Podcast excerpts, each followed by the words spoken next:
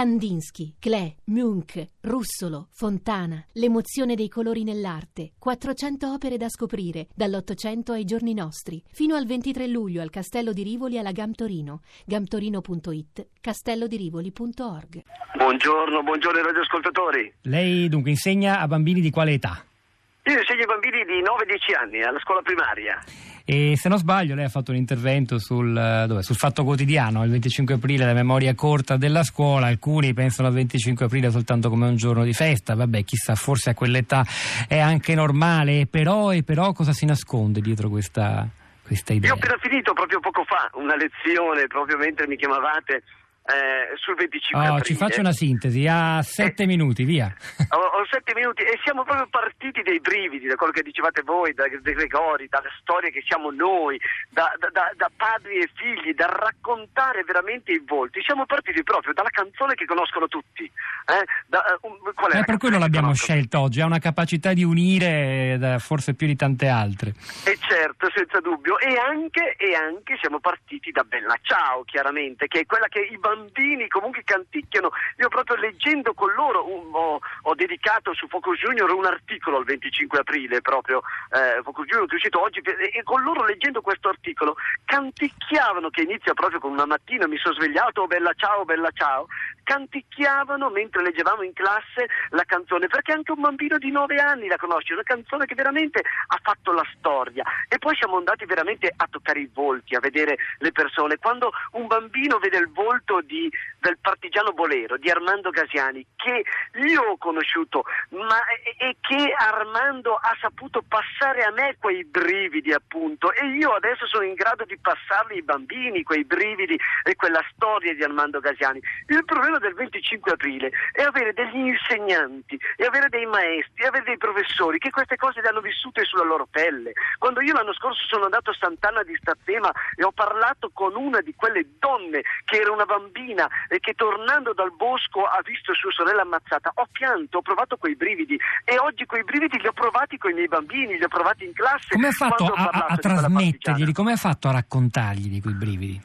Quei brividi li ho raccontati facendo vedere solo ed esclusivamente i volti, gli ho fatto vedere la cartina d'Italia, gli ho fatto vedere cosa significava essere a Sant'Anna di Stazzema, gli ho fatto vedere i volti dei bambini che giocavano a Sant'Anna di Stazzema, gli ho fatto vedere i volti che ci sono in questa cartina che ho descritto, come le dicevo, su Focus Junior, dei fratelli Cervi, li ho fatti toccare con mano, vedere proprio con i loro occhi, gli ho fatto vedere il volto della partigiana Ondina, che della Brigata Proletaria a Gorizia è morta a 18 anni perché faceva la staffetta. Gli ho raccontato di Fulmine, quel cane partigiano che Anna Sarfatti racconta molto bene nel suo libro Fulmine, un cane coraggioso, un cane che fa il partigiano, il cane di un partigiano alla fine. Gli ho raccontato di quei bambini che facevano le staffette per portare i messaggi ai partigiani. Così gliel'ho raccontato il 25 aprile e le dirò di più.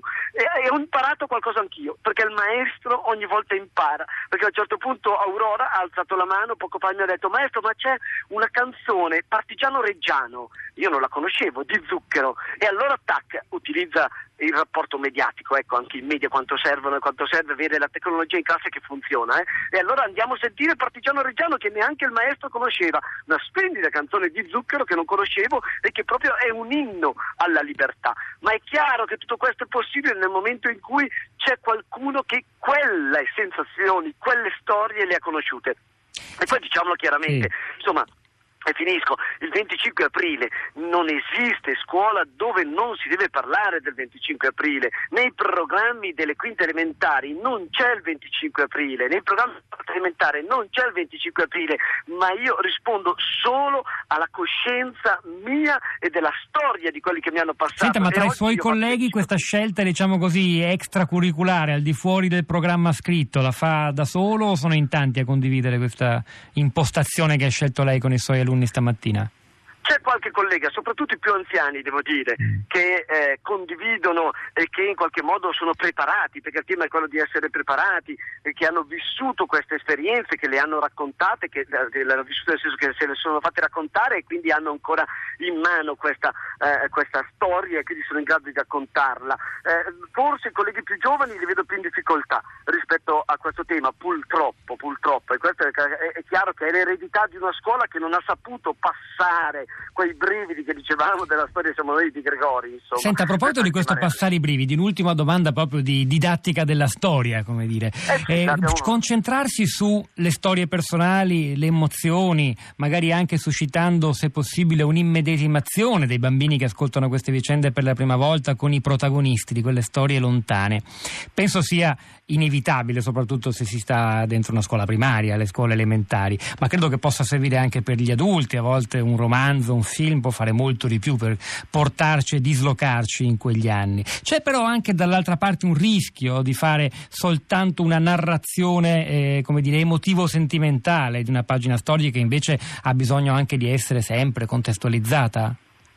Chiaro, che serve anche la contestualizzazione. La contestualizzazione la fai quando per tutto l'anno in realtà hai parlato anche chiaramente di cos'è stato quegli anni, di cos'è stato il 1900, gli anni precedenti, il 1938, hai parlato chiaramente quando c'è stato il 27 gennaio anche di cosa erano le leggi antirazziali, hai parlato chiaramente per tutto l'anno. Non si fa il 25 aprile solo il 25 aprile, non si parla del 25 aprile solo nei giorni precedenti al 25 aprile, ma in qualche modo per tutto l'anno un insegnante, che sia dalla scuola media, tra virgolette, diciamo media, non la chiamiamo come va chiamata, ma comunque per capirci, per la scuola superiore piuttosto che la scuola primaria, soprattutto negli anni tra gli 8 e i 10 anni, va contestualizzato facendo un percorso che dura tutto l'anno. Non incontro il partigiano Gasiani solo il 25 aprile, lo incontro tutto l'anno quando parlo chiaramente di questi argomenti durante i vari periodi dei 365 giorni che ci aiutano a